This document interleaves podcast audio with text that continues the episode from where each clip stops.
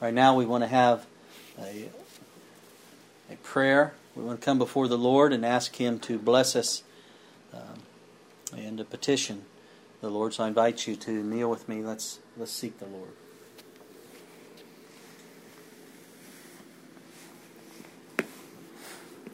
Our Father in heaven, hallowed be thy holy name. Father, we come before you praising you for who and what you are, that you are love. The Bible tells us, gives us these characteristics of you, that we mainly see them, Father, in your commandments. We see that the commandments is a transcript of love. And the Bible tells us that you are love. And so, Father, we praise you that you're not uh, what the devil portrays you as some tyrant that's looking to, to punish us at every moment, uh, inflict pain upon us for the times that we fall, but that you are a compassionate, long suffering, merciful God. That you pick us up, dust us off, and teach us. And that through Christ you've forgiven us. So, Father, we pray that you will continue to forgive us. Forgive us our sins. Help us, Lord. Fill us with the grace we need to keep looking up, to keep our eyes fixed upon the Savior, to walk with Him, to continue in the light that Jesus shows. And Father, we, we bring before you those who are ill, those who are dealing with uh, recuperating from surgery. We know Sister Twelve Gates is, and and uh, our friend, dear brother Rollin, overcoming his uh, tooth extraction. We thank you for being very near to him. Father, I pray that you will continue to be with each one of your saints and uh, help us to be the ministers and preach the word as we learned this morning in the best way that we can. Fill us with the, the Holy Spirit. May we discern the gifts we're given and use them to your honor and glory. Father, as I touch upon this subject here, very important subject, uh, a part of the characteristic of your people is that uh, they're very generous and they are obedient. Revelation chapter 14, verse 12 tells us they keep the commandments of God. And so, as I go through this particular subject on tithing and offerings, I pray that you fill me with the Spirit that you give me the words to speak. The hearts are attuned to your words. And that we all we all come in line with the truth. And Father, please continue to bless us throughout this Sabbath day. Give us a taste of heaven. Send angels that excel in strength and, and from on high to be with each of us today. We gain that spiritual rest in the battle against temptation and the devil. We gain that physical rest from all our labors. We gain the blessing. We thank you for hearing this prayer, for we pray it in our Savior's name, Jesus Christ. Amen.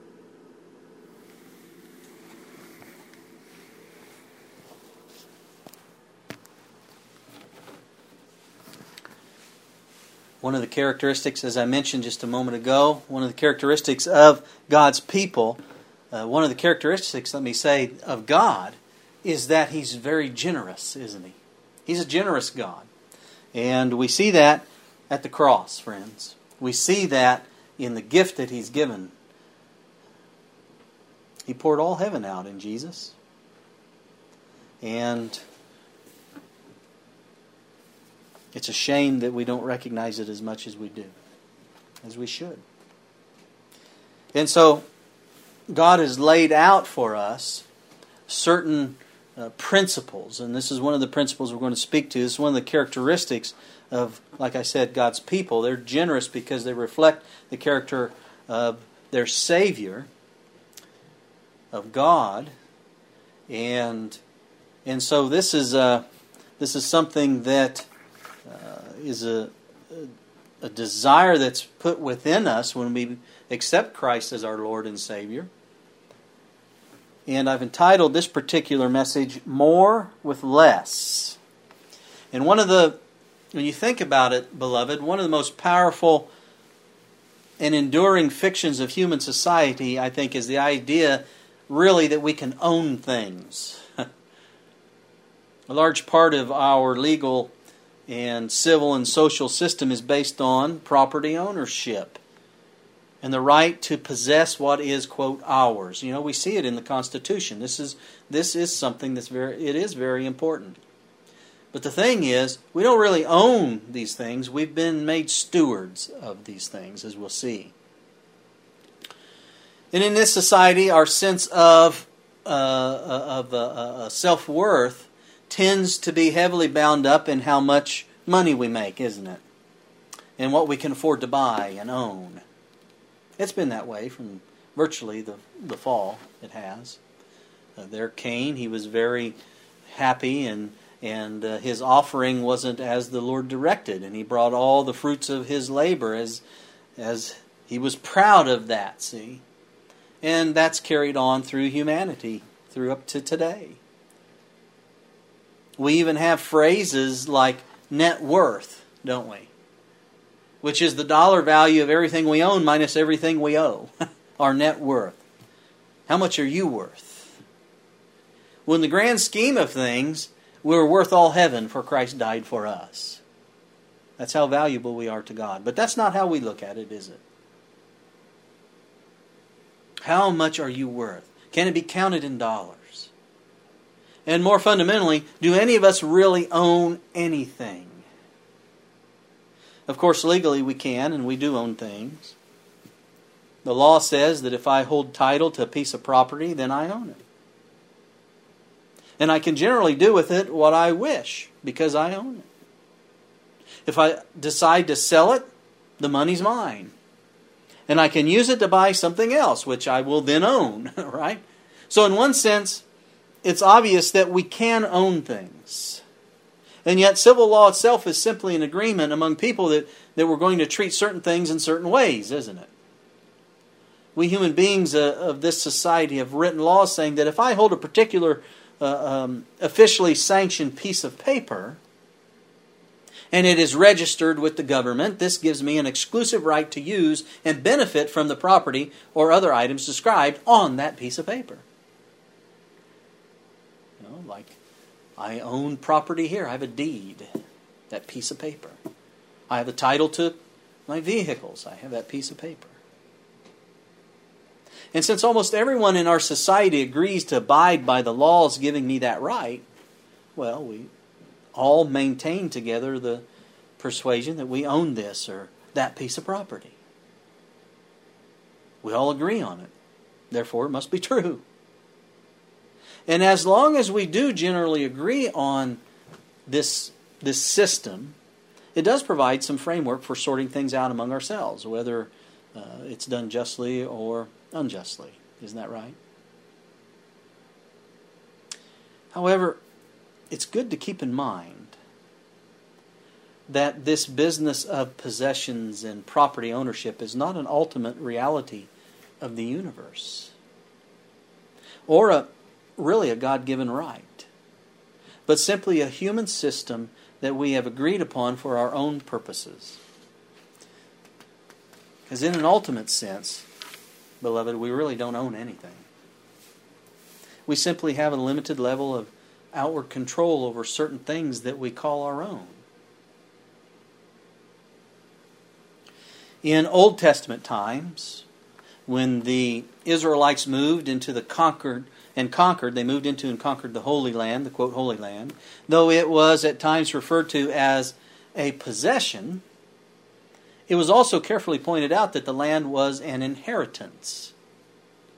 In other words, a gift from the Lord. The land itself, uh, beloved, could not be sold. Only the use of it could be sold for a certain time period. Every 50 years. Any land that had been, quote, sold was to revert back to the original family whose inheritance it was. And this was referred to as the Jubilee year. Have you ever heard that before? The Jubilee year. The Jubilee year was a reminder, just like the, the weekly Sabbath, the seventh day Sabbath, that God has created everything. It is also a reminder that humans are not the only owners of the land and are not, according to God, to hold on to property forever. We truly do not own anything as some kind of right because we are thankful to God for liberating us. See? We should also liberate others from debt to us. This is what the Jubilee was all about. And as our scripture reading said, David, the psalmist, he, he summed it up there in Psalms 24 1. He said, The earth is the Lord's and the fullness thereof, the world and they that dwell therein. And I believe that this brings us to the reality of the situation beyond all human laws, beyond human agreements, and commonly held fictions. The fact is, none of this is really ours. It is all the Lord's. The Lord God made the entire universe and everything in it, including us. And while we imagine that we own things for a shorter or longer time, God, in fact, owns everything, rules everything, uh, even keeps everything in existence, in existence moment by moment, from eternity to eternity. We don't own anything. Everything we have is a gift from God. Even the, the freedom to choose is a gift from our Creator. The last time we were together, we looked at the core of the gospel. We found that it was Jesus. He is the core. We discovered that God gave us Jesus and that the law of God was a transcript of his character. We found the righteousness of Christ is the gospel, and it is a gift to us. And as we lift Jesus up, we see our need of a Savior, don't we? And as we accept Jesus as our Lord and Savior, we're forgiven and our old desires are changed to new ones. We want to lift up Jesus to others. We want to do all things for Christ. And so we recognize that what we are, who we are, what we think we own actually belongs to God. And we want to give all we are and have, you see, to Him who gave all He had to us. That's what we see at the cross, isn't it? We see that God is due our life, our thanksgiving, our praise, our worship, and offerings. To those who've come to the cross, to those who've been born again, such things have become the desire of their heart to please God in all things.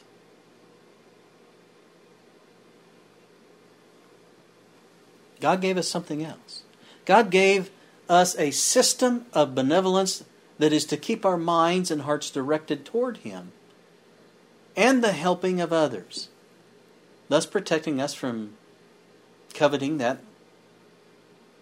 that thing which is our neighbor's. This system, a reminder, he calls tithes and offerings, friends. Just as the Sabbath, week to week, we are to remember the Sabbath day. It's a remembrance of our Creator, that He is the one who created us, He's the one who sanctifies us. God gave us this system, this reminder of tithes and offerings. In Leviticus 27 and verse 30, let's read this scripture. And I'll get to some of the questions. Some people believe that this was part of the ceremonial law, the old law. We'll get to that in a moment. But in Leviticus 27, verse 30, the scripture says, And all the tithe of the land, whether of the seed of the land or of the fruit of the tree, is the Lord's. It is holy unto the Lord. Now, this is pretty simple, really. The scripture says that all tithe is the Lord's. That is specific. That's to the point. Then in Malachi 3 and verse 8, we find something added says, Will a man rob God? Yet ye have robbed me. But you say, Wherein have we robbed thee? In tithes and offerings. And notice that the Lord says a person who does not tithe is a robber, but in addition, a person who does not give offerings is guilty before God of robbing Him too. So our tithes and our offerings belong to God.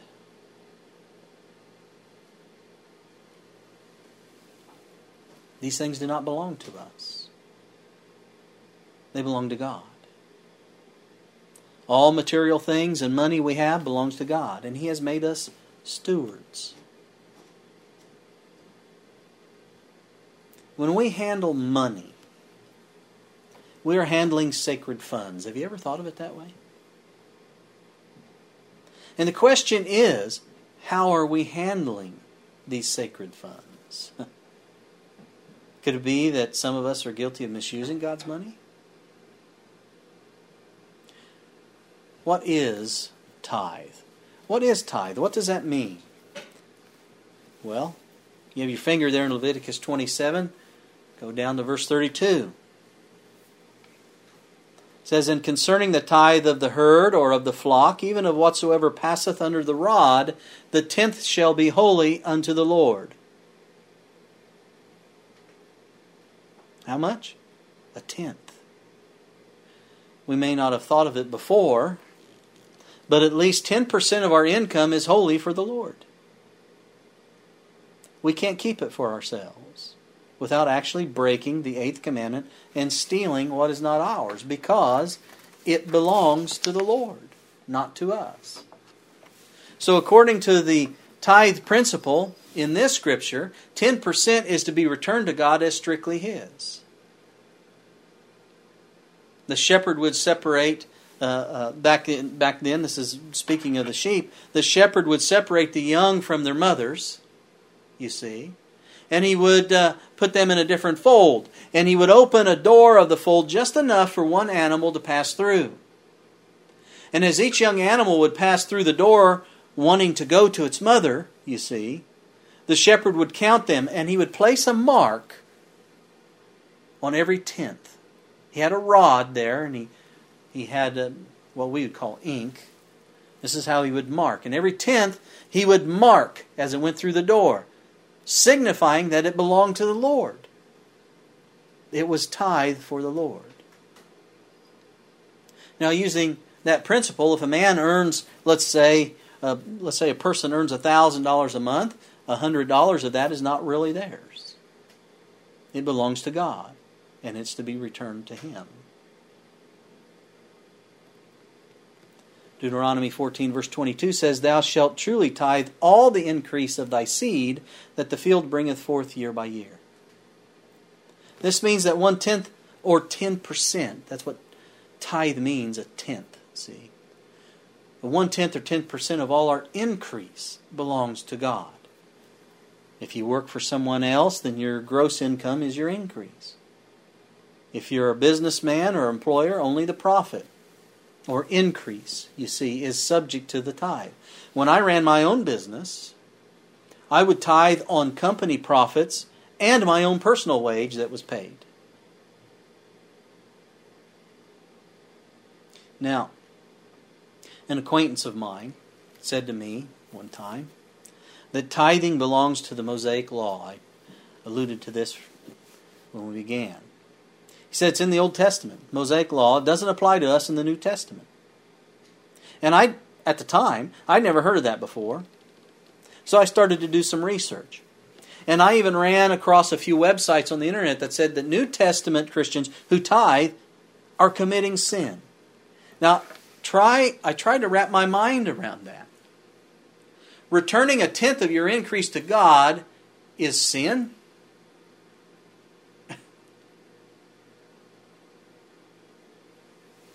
Devil sure has a way, doesn't he? Twisting things. Friends, nowhere will you find this in the Bible. I've searched it out.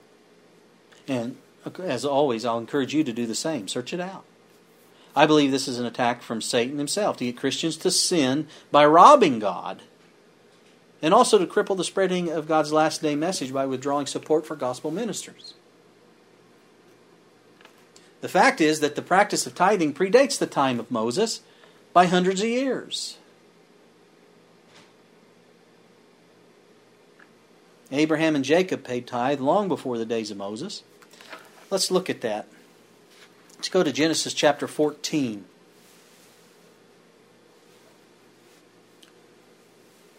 Let's read this.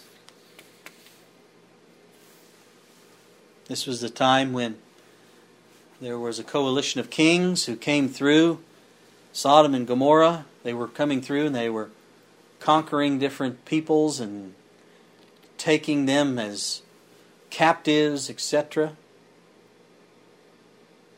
And they came through and they defeated the king there of Sodom and they took Lot and his family as captives.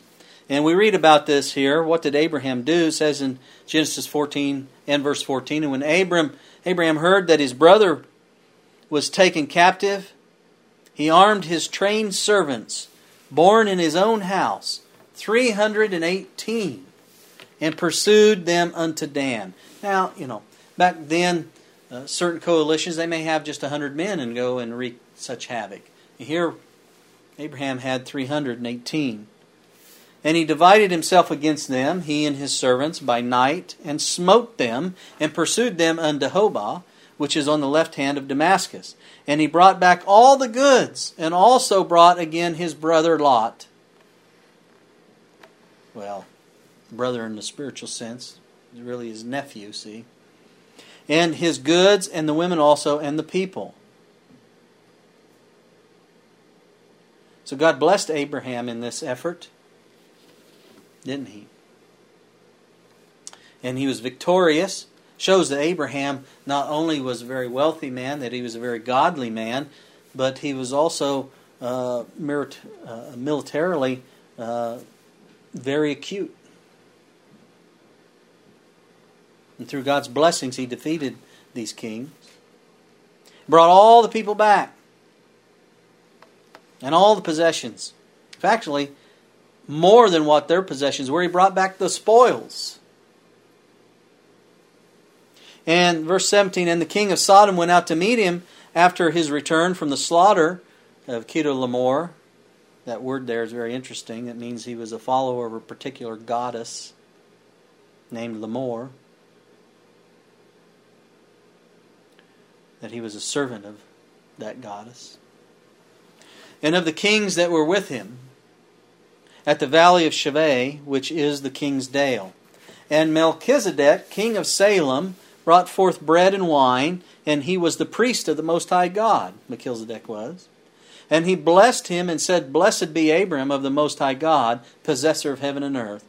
And blessed be the Most High God, which hath delivered thine enemies into thy hand. And he, Abraham, gave him, Melchizedek, tithes of all. Who did he give tithes to? Melchizedek. Who was Melchizedek? He was the priest of the Most High God.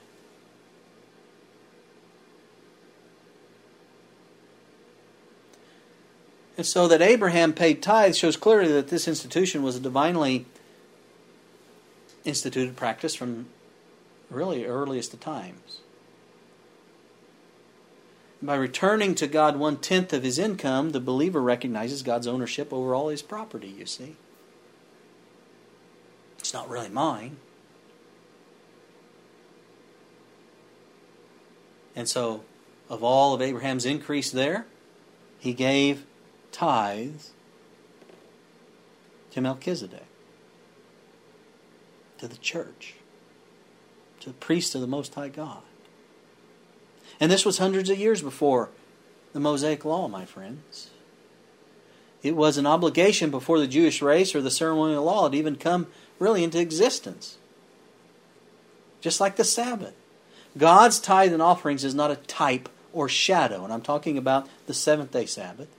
It's not a type or shadow meant only for the Jews that was fulfilled or done away with at Christ's death there at the cross. Now, there were certain Sabbaths and a certain tithe that were parts of the feast system that did change at the cross and this has caused some confusion, I believe. I'm going to touch on that a little bit later here. But the Sabbath and tithe of the Lord did not change at the cross. Let me read this to you. It's from a book entitled Counsels on Stewardship, page 67. Referring to the experience of Abraham and Jacob in paying tithe, notice what says. Such was the practice of patriarchs and prophets before the establishment of the Jews as a nation. But when Israel became a distinct people, the Lord gave them definite instruction upon this point. And then she quotes Leviticus 27, verse 30. All the tithe of the land, whether of the seed of the land or of the fruit of the tree, is the Lord's. It is holy unto the Lord. Not W H O L L Y, holy, but sacred, holy. She says this law was not to pass away with the ordinances and sacrificial offerings that typified Christ. As long as God has a people upon the earth, his claims upon them will be the same. And friends, we see this. Jesus spoke of this, Matthew 23, in verse 23. This is part of the woes to the Pharisees, you recall. Jesus said, Woe unto you, scribes and Pharisees, hypocrites! For ye pay tithe of mint and anise and cumin, and have omitted the weightier matters of the law judgment, mercy, and faith. Now, notice what he says. He says, These ought ye to have done, and not to leave the other undone. Now, that word ought is very interesting. It denotes an obligation, and it immediately creates a moral basis for this doctrine. It is moral because, you see, it involved stealing from God, as we've already read in His Word. It's stealing. You rob God.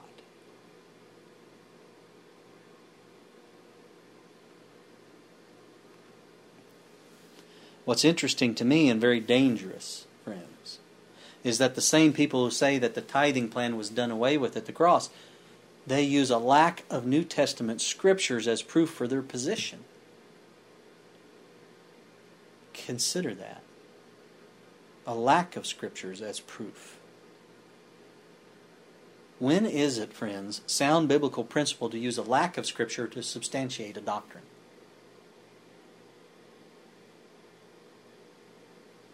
But the New Testament does make mention of the principles of tithes and offerings, just as it makes mention of the Sabbath. Now, they aren't mentioned as prevalent as they are, you know, in the Old Testament. And so people think that there's been a change, but the Bible is silent about any such change. Let me ask you do you want to base your beliefs upon unscriptural, silent assumptions? Or thus saith the Lord? Notice this from a Review and Herald article entitled Will a Man Rob God? May 16, 1882. The New Testament does not reenact the law of the tithe as it does not that of the Sabbath, for the validity of both is assumed and their deep spiritual import explained. It is explained, see? The Sabbath, seventh day Sabbath, the, the law of tithes and offerings are not mentioned as much in the New Testament because there was no there was no controversy concerning whether they were still an obligation or not. So you see, the validity of both is assumed based on the weight of scriptural evidence in its entirety, Old and New Testament. Like I said before, there is no mention of a change, and if the Bible doesn't specifically call for change, then it is still binding. The New Testament doesn't say the Sabbath was changed. Nowhere will you find it in God's Word. The same with tithes and offerings. That's why the validity of both is assumed. So, what is the Lord's tithe money? This tenth the tenth of our increase. What's it to be used for? Well, Paul says in 1 Corinthians 9 and verse 13, he says, Do ye not know that they which minister about holy things live of the things of the temple? And they which wait at the altar are partakers with the altar? What's Paul referring to here? What's he saying? Well, Paul's referring to the Levites of the Old Testament and how they received a livelihood for their work of ministry at the ancient altar. in the sanctuary. But let's look at the very next verse, verse 14. He says, Even so hath the Lord ordained, that's important. The Lord has ordained this, that they which preach the gospel should live of the gospel. What, what does he mean by that? He begins by referring to the Levites in the Old Testament and how they were sustained, and he says, Those who preach the gospel are to live of the gospel. What's he mean? Well, this text teaches that the gospel minister is to be supported exactly the same way as the Levites of the Old Testament. Now let's compare this to Numbers 18 and verse 21. And behold, I have given the children of Levi all the tenth in Israel for an inheritance, for their service which they serve, even the service of the tabernacle of the congregation. Paul saying that who, those who preach the gospel should live of the gospel. He was referring to the Levites, and we read here in Numbers 18:21 that they were given an inheritance. See, their inheritance was a tenth of all Israel. That's very interesting. What's a tenth? Oh, that's a tithe, isn't it?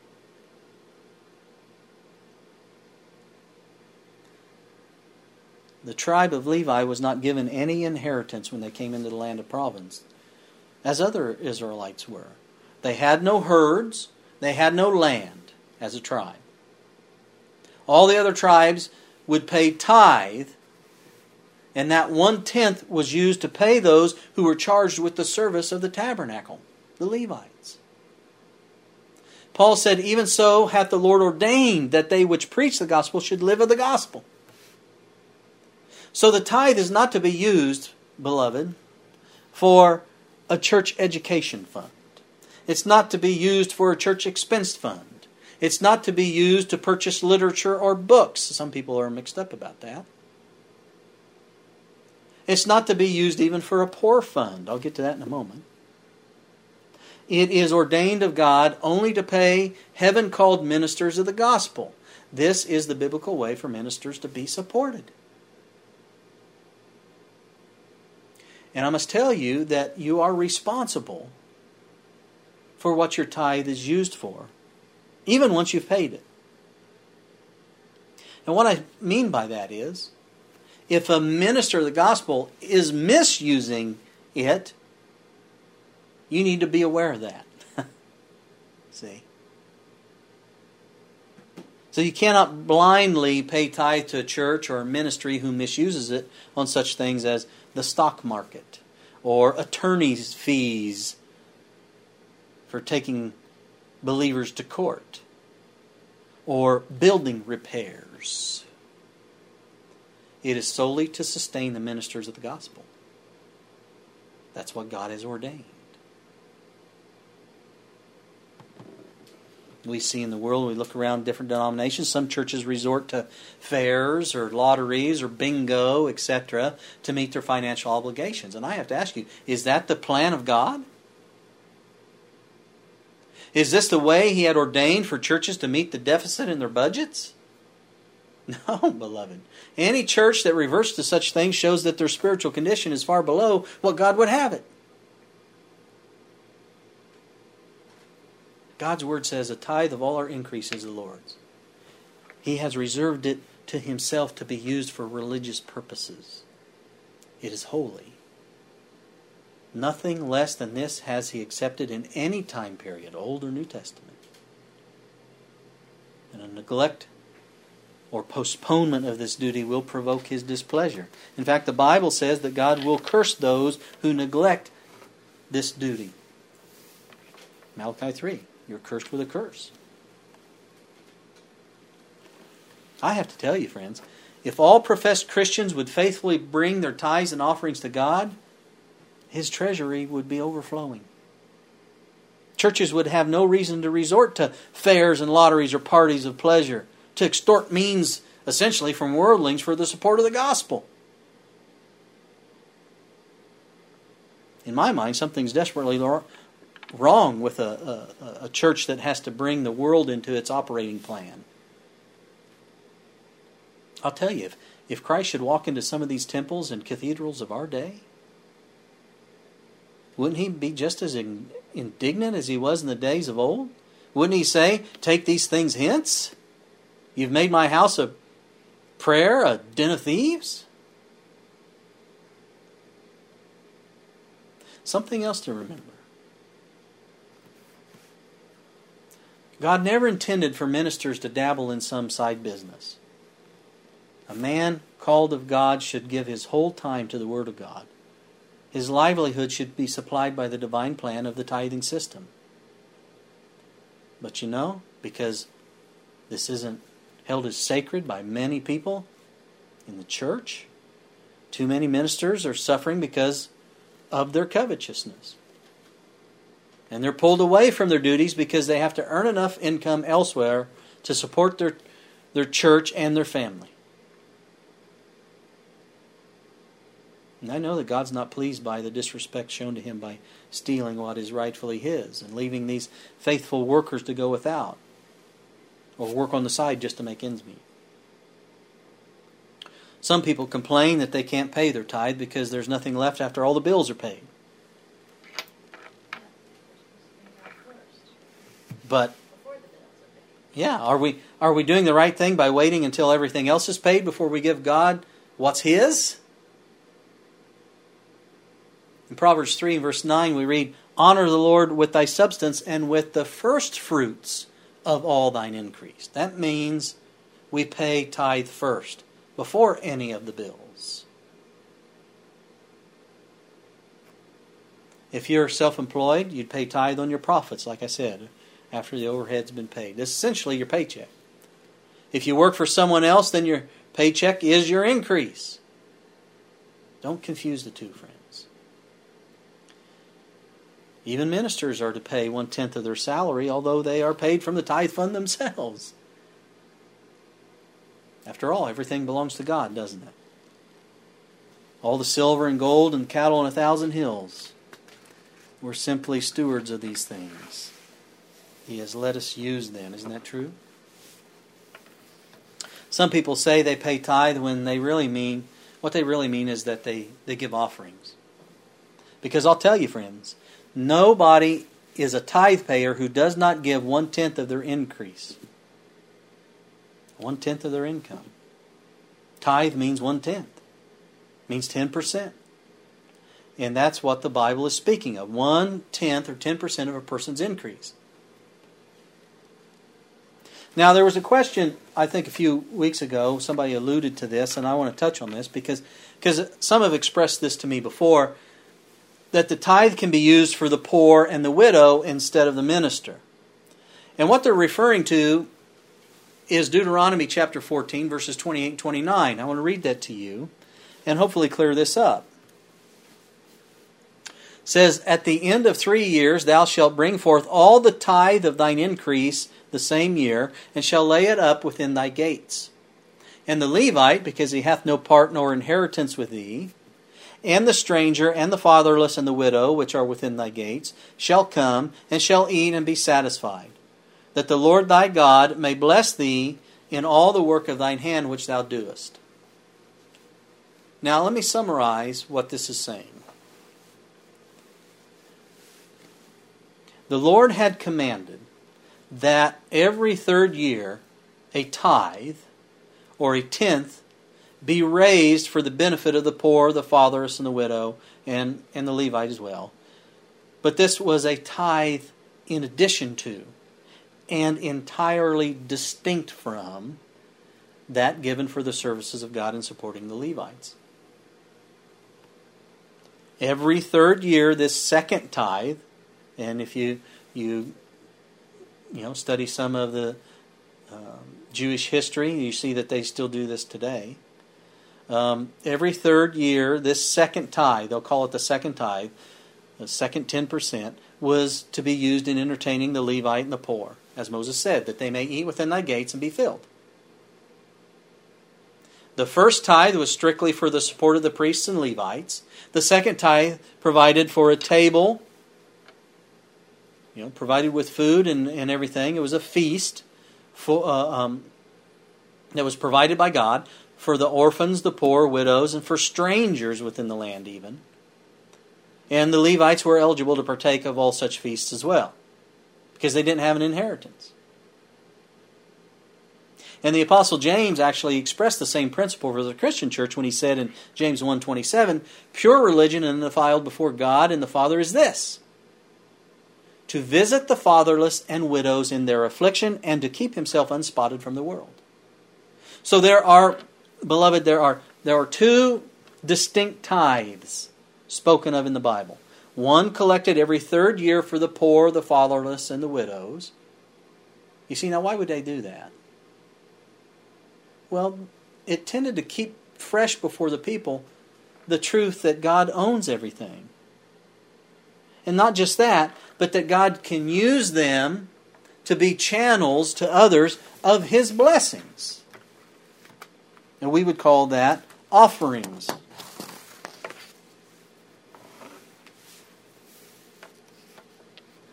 Now, this is the tithe that was a part of the feast system, you see, which was fulfilled by Christ at Calvary. We're no longer required to give this second tithe to have these feasts just to the poor, the fatherless, the widows, and, and the ministers. And like I said, but instead, what we do, we collect free will offerings for the poor and the needy. You know, and we have a brotherly love fund. See? Now, the other tithe spoken of is the Lord's tithe, which is still a requirement um, for all today. I've had some tell me that they just couldn't afford to give 10% of their income to the Lord. And I've said to them, you cannot afford not to. But for those of like mind, I want you to consider this.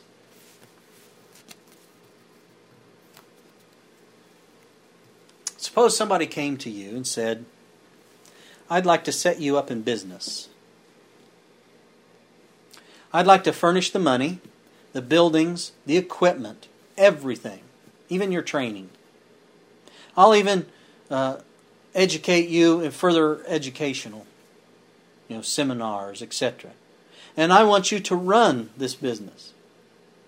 Then at the close of the month, I want you to figure up the profit and when you found the profit, I want you to keep 90% of it and give me 10%.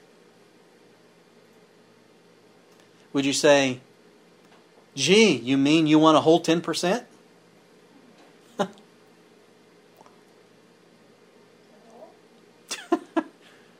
They've given you all of it, put you in charge of it, and want you to keep 90% of the profit?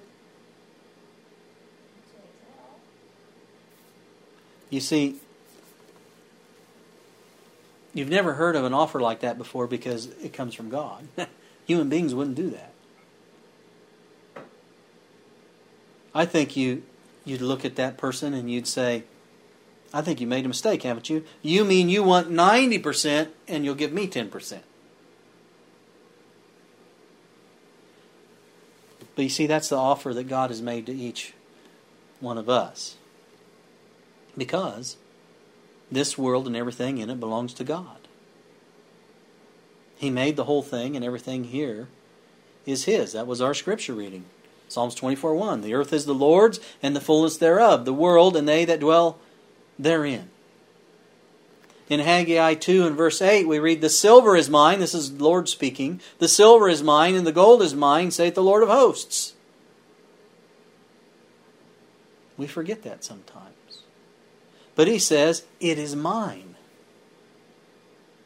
Now notice Deuteronomy 8, verse 18. But thou shalt remember the Lord thy God, for it is he that giveth thee power to get wealth. So, friends, when we add this all up, we put it together, the Bible's simply saying everything is God's.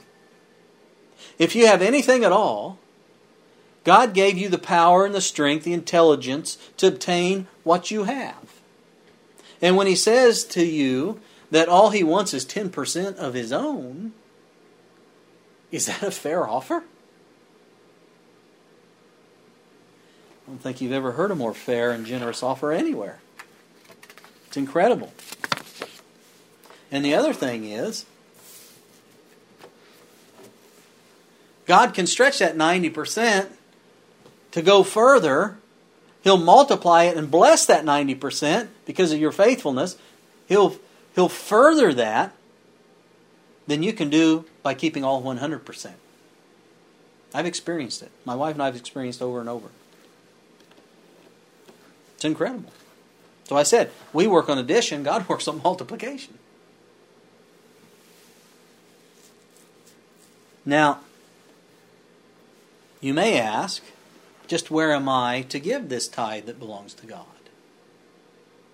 If we go back to Malachi chapter 3, verse 10, he says, Bring ye all the tithes into the storehouse, that there may be meat in mine house. He's talking about his storehouse. What is the storehouse of God? The storehouse essentially is the house of the Lord. It's the church, or more accurately, it's the gospel ministry, friends. In 2 Chronicles, 2 Chronicles chapter 31, verses 11 and 12, says, Then Hezekiah commanded to prepare chambers in the house of the Lord, and they prepared them and brought in the offerings and the tithes and the dedicated things faithfully, over which Cononiah the Levite was ruler. This is just an example, one example. You see, God's ideal, we see here God's ideal, is that the people brought their tithe to the local church, where it was dispersed to those who ministered the true gospel.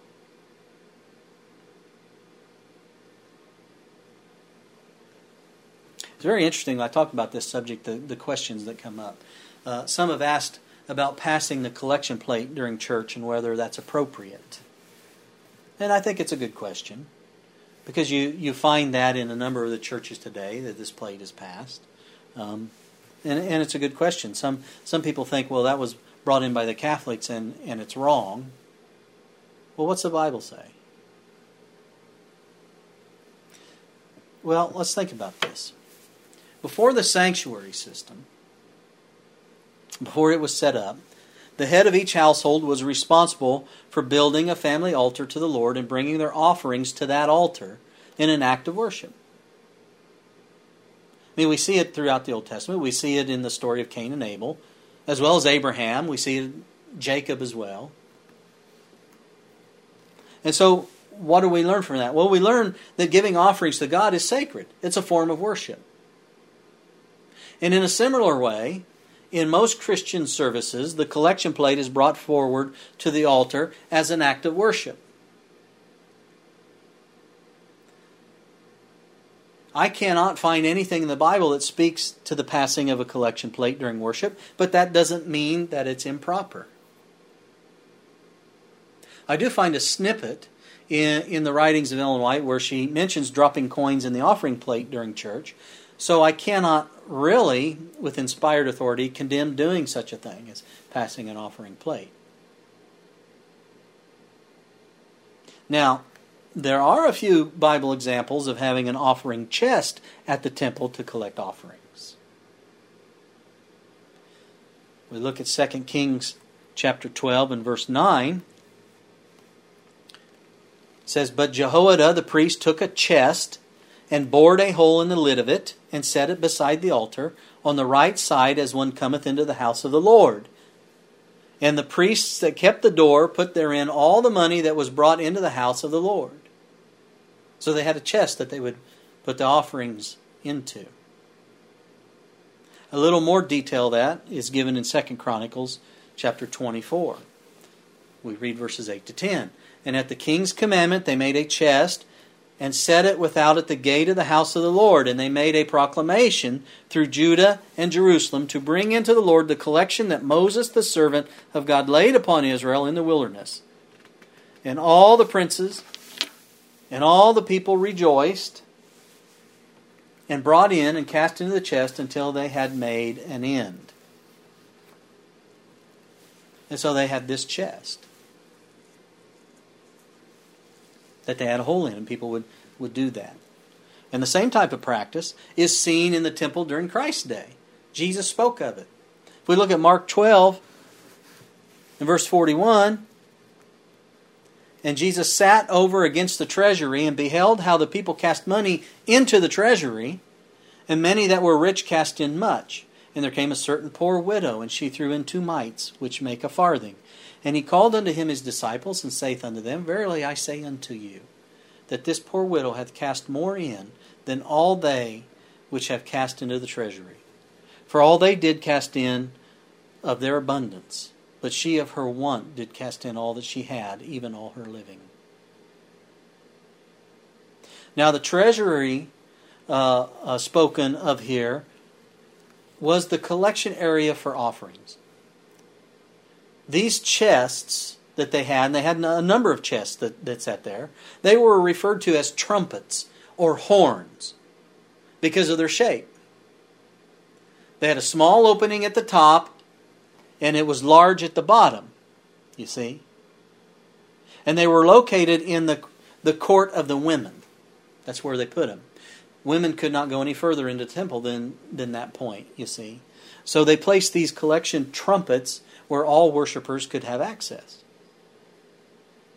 Now, if you do and look up a little history, according to tradition, Edersheim says of these, they were 13 chests there. This is what he says of them. Specifically, trumpets 1 and 2 were appropriated to the half shekel temple tribute of the current and of the past year. Into trumpet 3, those women who had to bring turtle doves for a burnt and a sin offering dropped their equivalent in money, which was daily taken out, and a corresponding number of turtle doves offered. Trumpet 4 similarly received the value of the offerings of young pigeons. In trumpet 5, contributions for the wood used in the temple. In trumpet 6, for the incense. And in trumpet 7, for the golden vessels for the ministry were deposited. If a man had put aside a certain sum for a sin offering, and any money was left over after its purchase, it was cast into trumpet 8. See? Similarly, trumpets 9 through 12 and 13 were destined for what was left over from trespass offerings, offerings of birds, the offering of the Nazarite, of the cleansed leper, and voluntary, voluntary offerings. There was also a special treasury chamber into which at certain times, they carried the contents of the thirteen chests, and besides, what was called a chamber of the silent, where devout persons secretly deposited money, afterwards secretly employed for educating children of the pious poor.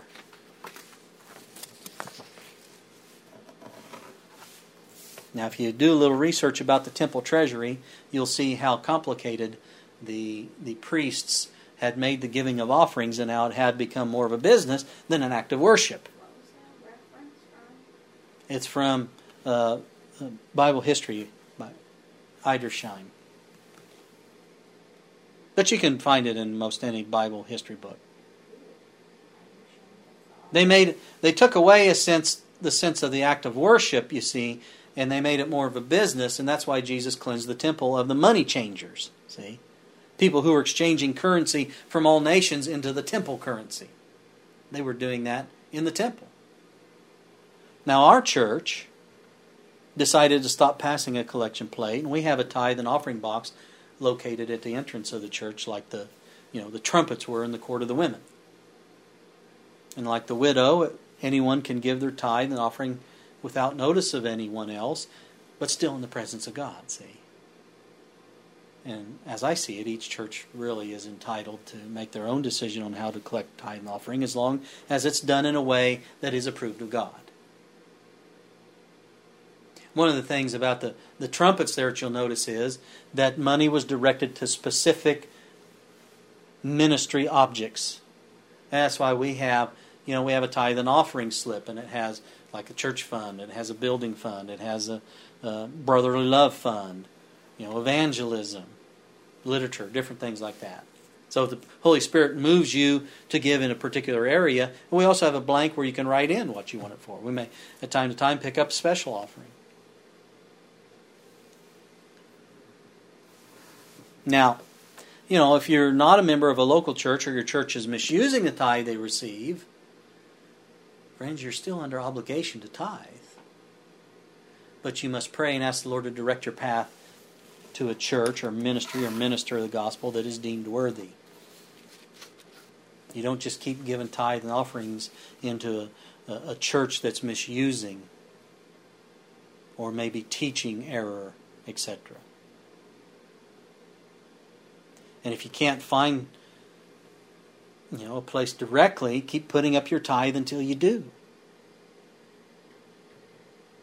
It's essentially, friends, the storehouse is basically all those who are true ministers in the gospel field pastors, evangelists, Bible teachers, uh, biblical medical missionaries. Pretty much sums it up there. Let me read to you some quotes here. Review and Herald, May 9, 1893. This fund should not in any case be devoted to any other use, speaking of the tithe. It is to be devoted solely to support the ministry of the gospel. After the tithe is set apart, let gifts and offerings be apportioned as God hath prospered you. It's just to the support of the uh, uh, ministry of the gospel. Here's another one Testimonies for the Church, Volume 9, page 248. One reasons that the tithe may be applied to school purposes. Still others reason that canvassers and colporteurs should be supported from tithe. But a great mistake is made when the tithe is drawn from the object for which it is to be used, the support of the ministers. There you go, friends, right in line with Scripture. And I'm going to tell you that this matter, it's a matter that has eternal consequences, beloved. Let me read to you from Our High Calling, page 192. The neglect to confess Christ in your account books, the speaking of tithes and offerings, in your account books, cuts you off from the great privilege of having your name registered in the Lamb's book of life. Because what are you doing? You are robbing God. You are breaking the commandments. And I will I'll, I'll tell you this, don't get caught in the deception that a particular denomination is necessarily God's storehouse. Because they must be in line with all 10 of his commandments, which includes the fourth, doesn't it? And, not just that, dispersing the means as God has directed. If they're not doing that, friends, I have to encourage you not to support their sin by giving them the Lord's tithes and offerings. Remember the text, Leviticus 27, verse 30, that says the tithe is the Lord's? It's the Lord's. It isn't a question of our deciding whether we ought to turn it over to Him whether it should become his or will become his, it already is the Lord's. The tithe is the Lord's, and so one tenth of every man's income belongs to God. He may be a, a, complete heathen and know nothing of our God, but still one tenth of his increase belongs to, to the God of heaven. You see what I'm saying? He may not recognize it at the time. That's why, early on in my Christian walk, when I recognized it, I figured up what I had earned the best that I could, and I began to pay back tithe of what I owed God. I would encourage you to prayerfully consider that as well.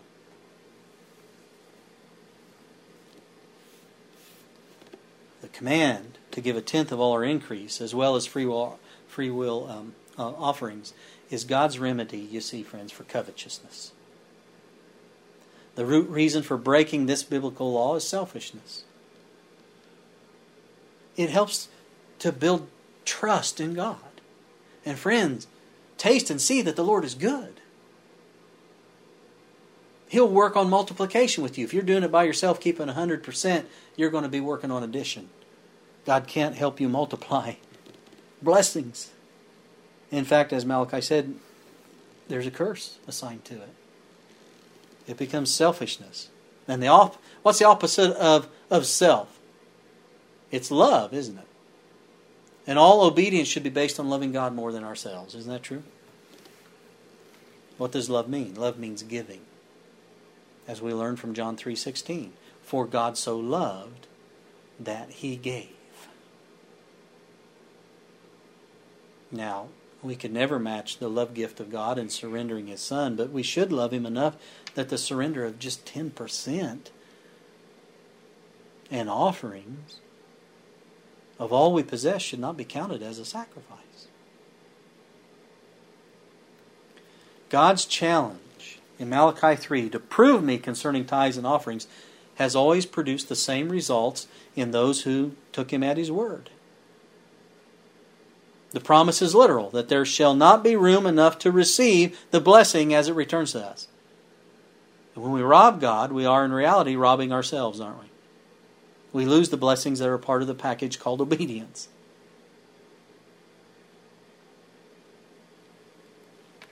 I'm telling you, friends. Unbelievable promises of protection and prosperity are made to those who go into partnership with God through faithful giving.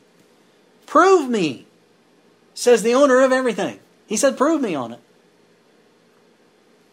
Notice this from Testimonies to the Church, Volume 3, page 404. Our Heavenly Father did not originate the plan of systematic benevolence to enrich Himself, but to be a great blessing to man Notice this. She says, He saw that this system of benevolence was just what man needed. It's just what we need. Everything we have and everything we are, everything we have experienced, learned, or felt has been a gift from God. As the Apostle John said, and of his fullness have all we received, and grace for grace. We have all received blessing after blessing, friends. We have received more by giving, and this is a great lesson, not only for us, but also for the world. God blesses those who obey Him. He blesses those who do not rob from Him by providing more for us who have less. And I can say that I've been able to do more with less, the less that I have, than I could have done with it all. I've done more with 85% than I've done with 100%. God can stretch what we have better than we can ourselves. And He wants to do it. It's remarkable, really. We sacrifice and can feel it, but we are overjoyed to do it. What about you? Are you stressed out about your finances, your debts, your costs? Have you been faithful to God, or have you been a thief by robbing from Him? Now's the time to turn from your ways. Now's the time to seek forgiveness and begin returning to God what is His. Beloved, will you dare to put away covetousness right now by making a covenant with God to be an honest steward in both tithes and offerings? And be an, an honest steward in your time by keeping the Sabbath holy? If so, you'll experience the amazing miracle of doing more with less. Friends, God has said it. God has promised. Just believe Him. Let's pray. Father in heaven, we do thank you so much for this holy Sabbath day, that we can come apart and give you our time, that we can gain instruction on how to be more loving, how to be obedient, how to be more giving. We notice that in this system of tithes and offerings that it's something that we needed to keep us from selfishness, to make us more like Thee. So, Father, as we, we contemplate these things, maybe some people have not heard this before. I pray that you will bless them with knowledge, help them to have understanding, fill their hearts with benevolence and generosity. For you are the example. Help us to be more like you. Please continue to be with us throughout this Sabbath day, that we may gain that taste of heaven by being in your presence. And thank you for this system that keeps us in the family. We pray in Jesus' name. Amen.